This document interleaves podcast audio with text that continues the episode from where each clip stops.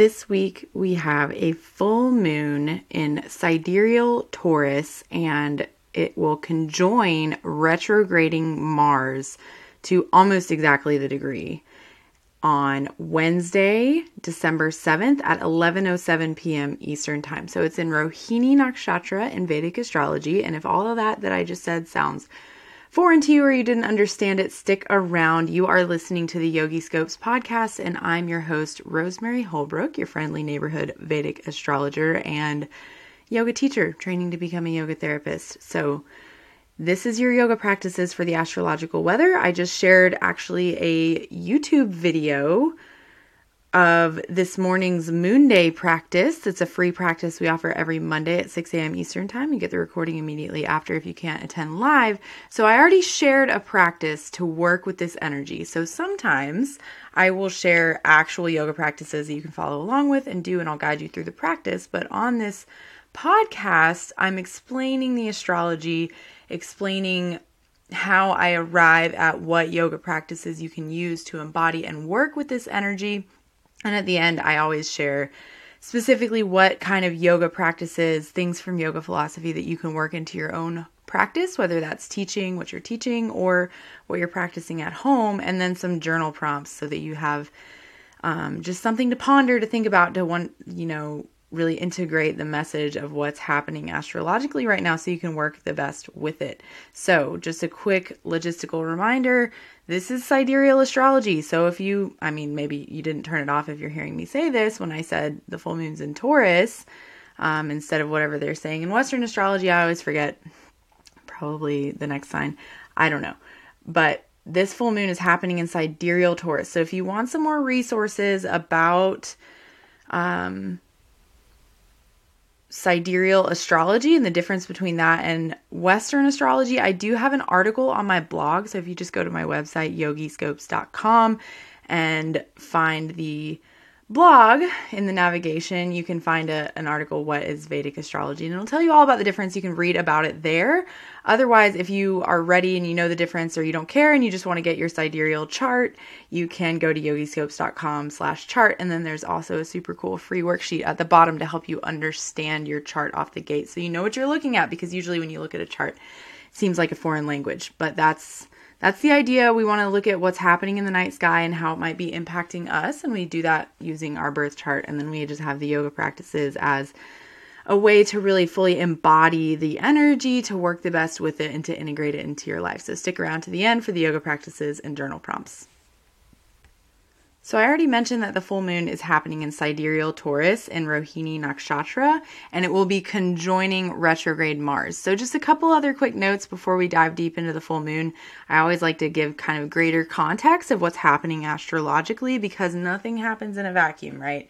And this full moon in Taurus is different from the last full moon in Taurus, because we have different stuff going on with the other planets. So that's why we factor in all this other astrological stuff. So we have Venus just entered Sagittarius on December fifth, which is today, the day I'm recording this. And so when planets move from water signs to fire signs, I discussed this on the last episode, the December Yogi Scope, the outlook for December, the concept of Gandanta in Vedic astrology, which is where when a planet moves from a water sign to a fire sign, which happens three times a year, but from Scorpio to Sagittarius is one of those times, they go through what's called a spiritual knot. So when planets are in their Gandanta point, it is a time that you might be digging deeper into your spiritual knot. So you think about this like a, a knot in a muscle. Are you making it worse or are you making it better? And if you can kind of relax and release around that knot during the Gandanta point, you might be able to step forward with some more, you know, just in a better way of being as the planets move through that Gandanta point. So Venus is there, and Venus is the karaka of, the significator of all things love, relationships, creativity, femininity, all of that kind of stuff. And so Venus is moving through its Gandanta point all week. And during the full moon, Venus will be in that Gandanta point. And that's extra important because Taurus is ruled by Venus. So that's, you know, we'll talk more about that in a second, what that means. But it's just, it's bringing up all things love, creativity, femininity, and are you really showing up in the best way that you want to related to those things? Or at this full moon, can you perhaps think about what's standing in the way of that and what you could release and let go so that you can show up in the way that you want to? And then the other important point to factor in astrologically about this full moon is that it will almost to the exact degree, it's within a few minutes, you know, which is the next number after the colon in the degrees. So it will be at the same degree as retrograding Mars at the peak of the full moon. So while the full the full moon is happening,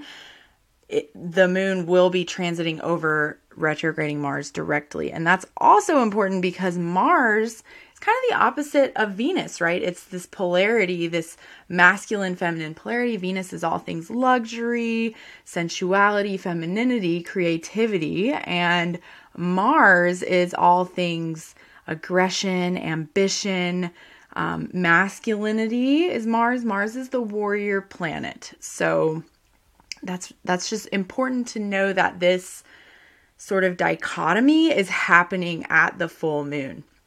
And then at the moment of the full moon, Mars and the moon will be the strongest planets at that time. And then also it's important to know that Rohini, the nakshatra, which we will get into, nakshatras are lunar mansions. They function exactly like signs. I also have an article about that on my blog if you want to read more about what nakshatras are and how to use them um, to, to kind of power up your astrological study.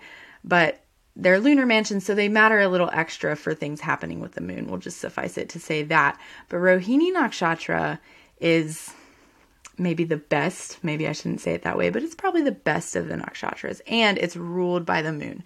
So we, you maybe know, if you study yoga, practice yoga, you might have heard of Chandra before, like Ardha Chandrasana, half moon pose, right? Or Chandra as in moon salutations, Chandra Namaskar, like Surya Namaskar. So Chandra is the moon, and Rohini, all of the nakshatras, you could read more about this in the article, all of the nakshatras are wives of the moon, according to Hindu mythology, which is where we get most of these astrological archetypes, is from the stories that were passed down by word of mouth in ancient India, which form Hindu mythology, which is where this stuff comes from, basically, in a nutshell.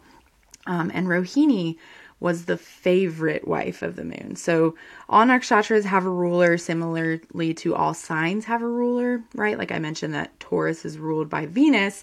So just everything about this full moon that I've mentioned so far, like Venus being Gandanta and Sagittarius, uh, the full moon is happening in a Venus-ruled sign, in a moon-ruled nakshatra, and it's conjoining a retrograde Mars, while also... just a side note, don't get too in the weeds about all this, but while also Rahu and Ketu are in Venus and Mars ruled signs. So pretty much everything happening while Mars and Rahu and Ketu are in those signs.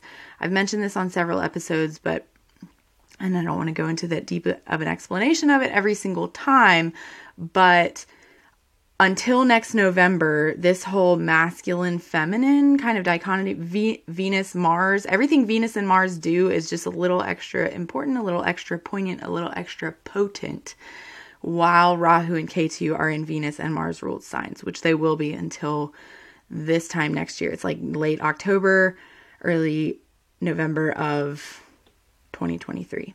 And I have that date written down on the twenty twenty-three planner, which is coming out probably sometime this week. I'll release it to the members, uh, the folks that are in the Yogi Scopes community membership. So you can get on the wait list for that, or you can also, yeah, if you get on the wait list, I will send out a special deal, I've decided, for the yearly planning workshop, which is where, so if you sign up for the yearly plan, you can buy the planner itself if you just want the dates and the workbook portion, or you can sign up for the workshop where you will get um, the planner as well as the workbook for the workshop.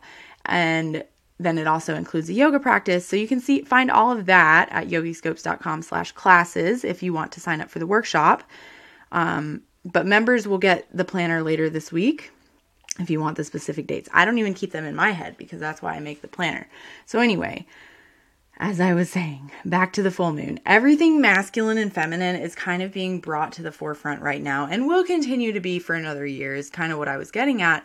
But then at this full moon, it is, as I've also been describing, Rahu and Ketu were, until March of this year, they were in Taurus and Scorpio. So we've just had a new moon in Scorpio, where I asked you, what is your relationship with intensity? Do you have a easier or harder time getting into intensity or staying in it or getting out of intensity? Are you kind of always intense and you can never settle, or are you kind of, you could use a little fire under your ass, right? Like that was the new moon in Scorpio question, which is the last, you know, m- portion of this moon cycle. And now we have a full moon in Taurus. And I mentioned way earlier this year, if you've been around for a while, that while Mars was retrograding in Taurus and we'd have this new moon in Scorpio, is kind of a time to reconcile all of the things that you've been working through since twenty twenty. Like think since the pandemic,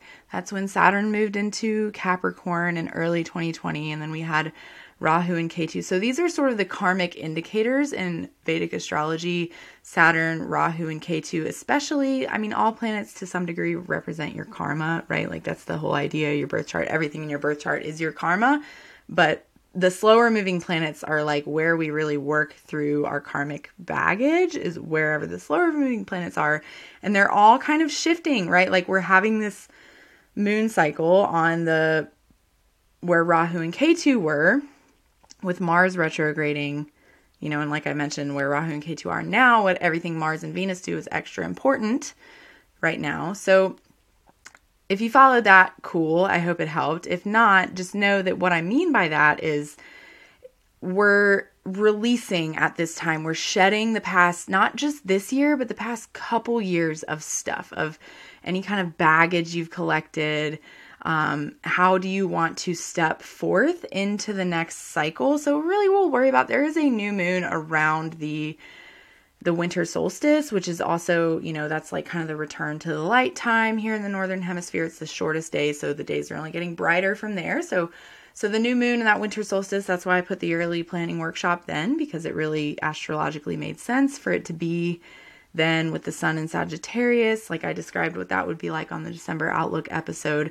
Um, but anyway, it's right now an important part of the process. Like if you have a greater vision for your life and you want to step forward into that vision and like be that person and do the things, you have to integrate and you have to release the things that are not that, right? And so this full moon is a time for that. And so when we start to look at what a full moon represents or what, uh, like how we can work with the full moon, like I mentioned, we look at the the archetypes of the sign and the nakshatra where it's happening. So at a full moon is when the moon and sun, or yeah, moon and sun are completely opposing each other in the sky. So we have, at the time of the, the sun won't be in Sagittarius quite yet. It's still in Scorpio. It's moving into Sagittarius next week. Um, so the moon will be in Taurus. So if I could say one keyword for moon in Taurus, important point to note, moon is exalted in Taurus, so it does extremely well there. And I think that makes sense with like Taurus is ruled by Venus, which is the karaka of femininity in some ways, right? You could almost think of Venus as like the maiden archetype and moon is like the mother archetype. So they're both archetypes of femininity, um, which is why the moon does really well there. It's a very nourishing placement, moon in Taurus is. And then, so if I could say one keyword or I guess key phrase for moon in Taurus, it would be steady emotions. So that might be you, it might be that if you have moon in Taurus in your birth chart, that that describes you perhaps. Um, but for the full moon in Taurus, we want to think about what could you release, right? At full moons. So full moons are a time to release. They're also a time to bring things into fruition. So with Mars retrograde with this full moon, it might be that you're kind of realizing everything that you've been working with. And I mean, realizing in a, in a sense of like bringing to fruition everything you've been working with for the past couple of years. You're like stepping into that way of being so you can release, you know, everything you've been working with, so you can just integrate it into your being. That's kind of the idea at the full moon. So what have you been working with related to sort of your emotions and emotional regulation and um, cultivating that sense of steady emotions? So what I want to really point out there is um, homeostasis, right? Like we have this idea of homeostasis. I've noticed that nervous system regulation has become this sort of buzzword among influencers. Is that's just something that I've noticed. And that's kind of what I do. That's what I talk about. That's what I, my whole, I did research on yoga for trauma. So a lot of it is around nervous system regulation and how that relates to emotional awareness. So just know that's the lens I'm coming from. But I want to point out that okay, let's back up, rewind. Taurus is the second sign of the zodiac. So it has connections to some of the same um,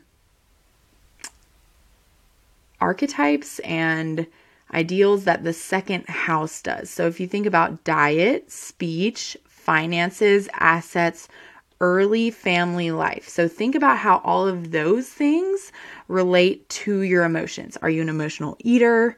Do does your emotional awareness or lack thereof come from your early family life? How did how does your early family impact how you view the world, how you view traditions, especially as we move into this sort of Sagittarius time of year, like what you view as like the right thing to do this time of year? How did your early family life impact that? And is there anything that you want to release around that? So So I just wanted to point that out before I get back to talking about this idea of homeostasis, homeostasis and what makes our emotions steady if we are able to find a steady emotional state. That might be hard, right? Like, so that's why I mentioned the journal prompts for the most recent new moon. What's your relationship with intensity? I'll go ahead and give you an idea. The um, one of the journal prompts for this full moon is what's your relationship with stability, and sort of the same idea. Are you stuck in stability, which would kind of play out like being stuck in a rut, or do you have a hard time finding stability? Is is stability like scary to you? So that is why I brought up the early family life thing, because perhaps your early family life or early adulthood could have impacted um, to some folks who never experienced stability or experienced chronic stress for whatever reason. Um, lots of reasons you could experience chronic stress, like growing up in poverty, being from a marginalized community, um, having a stressful job, you know, whatever it is, any of those reasons you could have found yourself or been born into chronic stress. If that's your natural state, then a state of calm is going to feel scary. It's going to feel not right to you. So that's why this whole, this full moon is like bringing up what's your relationship to stability is really the main question. So on a related note, because Mars is also retrograde here with this full moon, I want to talk about expectations versus acceptance as it relates to emotional stability. So we have this chronic stress piece, and that's important to think about is, are you always creating chaos in your life because stability feels foreign to you? Just have that in your awareness if that's kind of going on. But then also, do you create chaos because you have an expectation of how a, say, relationship is supposed to play out or how an event is supposed to play out?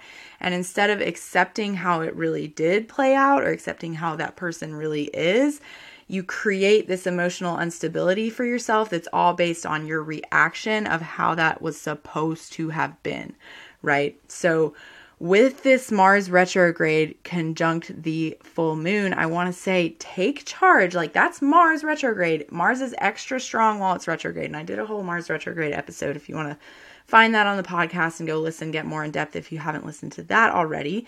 But Mars is all, it's all about taking charge, right? Like what are you taking charge of? And when it's con- here with the full moon, how often do you take charge of your own inner well-being, your own emotional state? Um, and one way I could suggest that you can do that is to cultivate acceptance instead of reacting emotionally based on your expectations, right? And so that's where I brought up the early family life thing too, because a lot of times our expectations we have for ourselves, for events, for the traditions, the way things should play out is based on our early family life. Like how we were brought up impacts what we expect from the world, right? And so can you cultivate this sense of acceptance so that you can accept things the way they are? And ultimately, that's going to re- result in a lot more emotional stability when you're not reacting to kind of your projection of how things should be, which is what an expectation is. So with this full moon, like I mentioned, this how your early family life is impacting those expectations, there could be some undoing of belief systems that um you got from your early family life, especially related to love, creativity, and communication. So Mercury is pretty much through its Gandanta point now as I'm recording this. It will be by the time of the full moon, but it will have just gone through its Gandanta point. So same thing, releasing any kind of ways of being related to communication. That's why I bring that up. But with Venus Gandanta at the time of this full moon, so all the things I mentioned so far, those expectations, your belief systems from early family life, and then Venus moving through its Gandanta point, how do those belief systems or expectations play out to relationships, to creativity? What does it mean to be creative to you? What is your creative outlet? So even if you don't consider yourself an artist, everybody has a creative outlet. I promise you, you do. Like something. We're all artists, really, is kind of what I'm trying to say. Um, even if you don't create art for a living, that doesn't make you not an artist. Um, and so that's a Venus thing. So maybe you even have some belief systems from your early family life about what it means to be an artist, right? Um, or just from the way you're brought up, especially if you're brought up in a capitalist society. That's all I'm going to say about that. This full moon could bring some undoing around those belief systems. So if you examine those belief systems, really, I mean, that's kind of the point of astrology in general. Like, is it, I ask myself a thousand times today, why am I like this? Right? And I look at, I look at my birth chart for answers. I look to the way I was brought up. I look to my, that's really like your belief system. Like, you know, when I'm like, why am I like this? It's like, why, why do I care? Why a thing is playing out the way it is? Why do I behave the way I do? That's why we study astrology. And so this full moon, if you examine yourself and you find that there's something that's not resonating with your belief system, with where that belief system comes from, it could be a good time to release that. So it's also a good time to examine your relationship with luxury and self-care. So I want to point out that self-care, like hashtag self-care, can often, when we think of like, you know, essential oils and bath bombs and Epsom salts and whatever, like candles, self-care, consumerist self-care. It's like, what are, so that's this idea we get of self-care from the capitalist society that at least I live in, right? Like when you say self-care, that's kind of the image that it brings up for me. Um, so just know when you think self-care, where does your mind automatically go? And is, if it's consumerist self-care like me, these questions are going to apply a little bit more. If not, I ask you to ask yourself these same questions. Is cons- is your self-care, is your idea of self-care and luxury, is it consumerist driven, or do you truly know within your being what nourishes you? Um, so notice, this is what I want you to notice, is that the actual goal of self-care, like the Epsom salt bath and all that stuff, is usually the, the ultimate goal is to regulate your nervous system, to find that emotional stability so you're not like up in the stress state or down and depressed and sad. It's to like make you feel good. It's to make you feel emotionally regulated and calm. So calm doesn't necessarily mean happy, right? Like this toxic positivity idea. So that the idea is to find that homeostasis with our emotions, to find that sense of calm despite what is. So to find that sense of acceptance. So if you can cultivate that, you know, Epsom salt baths help, especially if you have some muscle tension. I'm not saying don't do any of the consumerist self-care. I'm just saying, um, like this is like a post I shared in the Yoga and Astrology Facebook group recently, which is free and anybody can join it. But um, about how self-care can often be like doing the hard things, like cleaning your house can feel like self-care, right? So just examine your relationship to luxury and self-care. And if you do come up that you have any like belief systems around luxury and self-care that are uh, not coming from, they don't feel nourishing. If you notice that they come from like kind of what you were raised in, you can release that and you can choose something new that feels more nourishing. So just to recap, um, the moon and Mars will be the two strongest planets in the night sky at the moment of the full moon. They will be conjoined. Retrograding Mars will be conjoined with the full moon in Taurus, in Rohini Nakshatra, in Venus-ruled Taurus. So it's kind of everything about masculine and feminine, examining your relationship with luxury and self-care, cultivating acceptance over expectations, and also noticing how your early family life impacts your view of maybe what means to ma- be masculine or feminine, right? Um, or your expectations for the world around you, your expectations for relationships, creativity, love, all of that kind of stuff, right?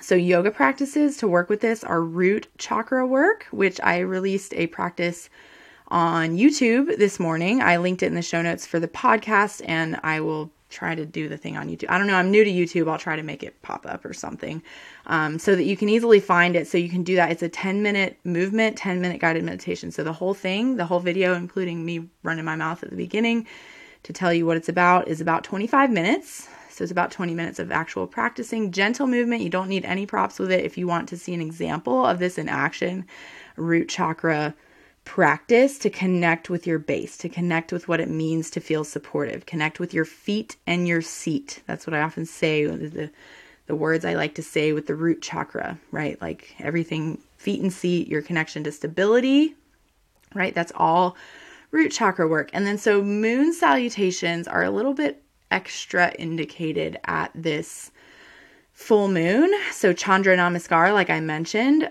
They're always, you can always do moon salutations instead of sun salutations on the day of a newer full moon. You can do moon salutations anytime you want to connect to the lunar energy. But like I mentioned, everything about this full moon is kind of femininity with that little flare of Mars retrograde being conjunct. So it's like feminine moon in feminine ruled sign in feminine nakshatra conjunct the most masculine planet there is.